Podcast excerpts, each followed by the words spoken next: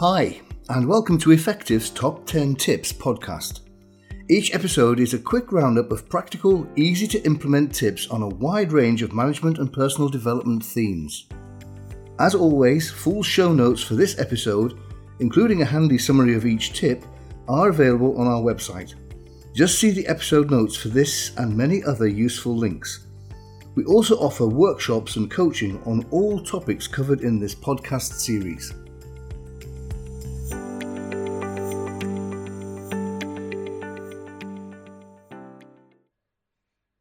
Today's episode is on What's Stopping You. Tip number one Know what the issue is and that you're stuck. You have to be aware of what the issue is and that you're stuck, that it isn't going anywhere and nor are you, that you're actually making no progress. Tip number two Take ownership. Don't wait for something else to happen so that the problem disappears or is resolved. Recognize that the problem is going to be fixed only if you do something about it. Don't wait for circumstances to change or others to help out. Stop waiting, start doing. Tip number three move. Ensure that you move, that you do something to resolve the problem, that there has to be something different happen there has to be a change, which means you have to move from the current situation to something else. You just have to alter your state from waiting to doing, from thinking to acting. Tip number four ask for help. Don't stay alone with your issue or problem. One reason for not moving is you simply don't know what to do.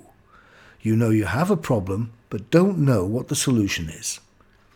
Many people see asking for help as a sign of weakness.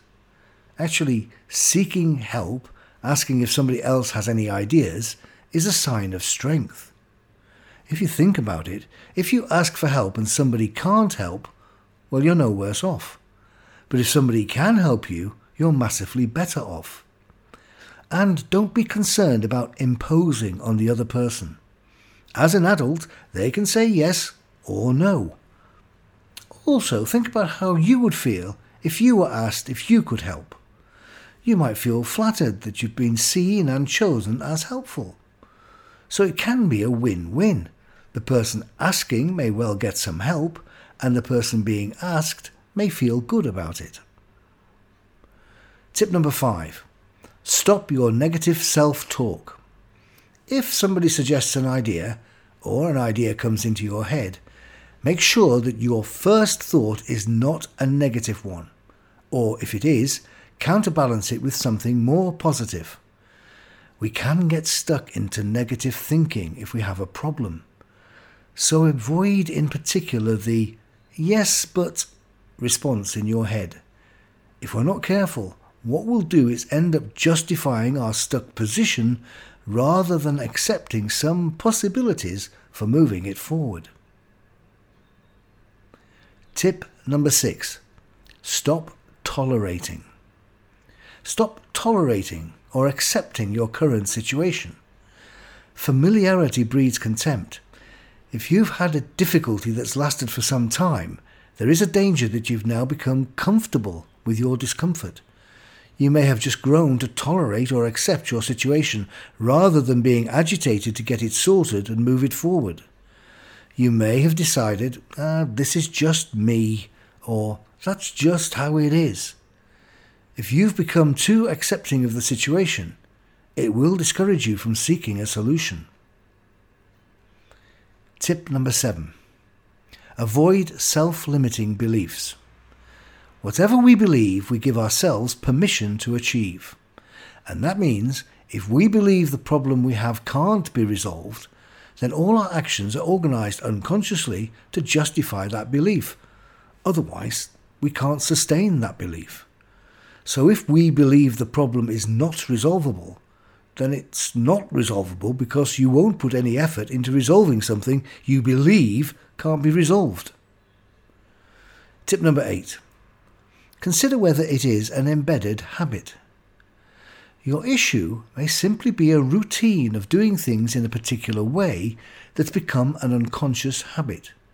You've allowed a repetitive experience to create your issue rather than choose it.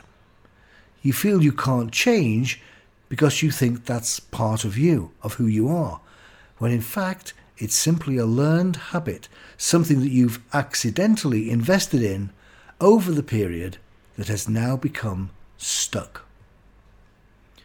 Tip number nine be disciplined. This really follows on from the previous tip. Habits are really difficult to change. You have to be aware of them and then be persistent in changing them. And that requires discipline in some ways. And this is sad but true.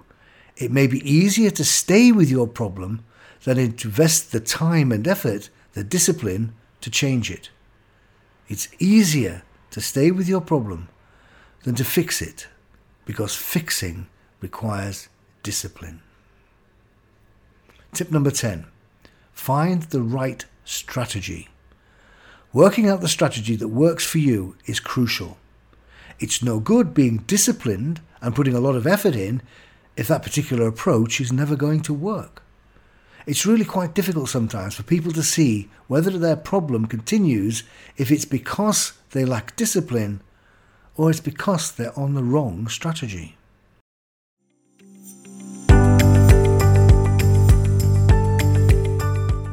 So, that's it for this episode. Thank you for listening. If you enjoyed the podcast, please share it or leave us a review. Remember, you can find full show notes on our website, plus a growing library of free resources which you can easily search by theme to find content that's relevant for you.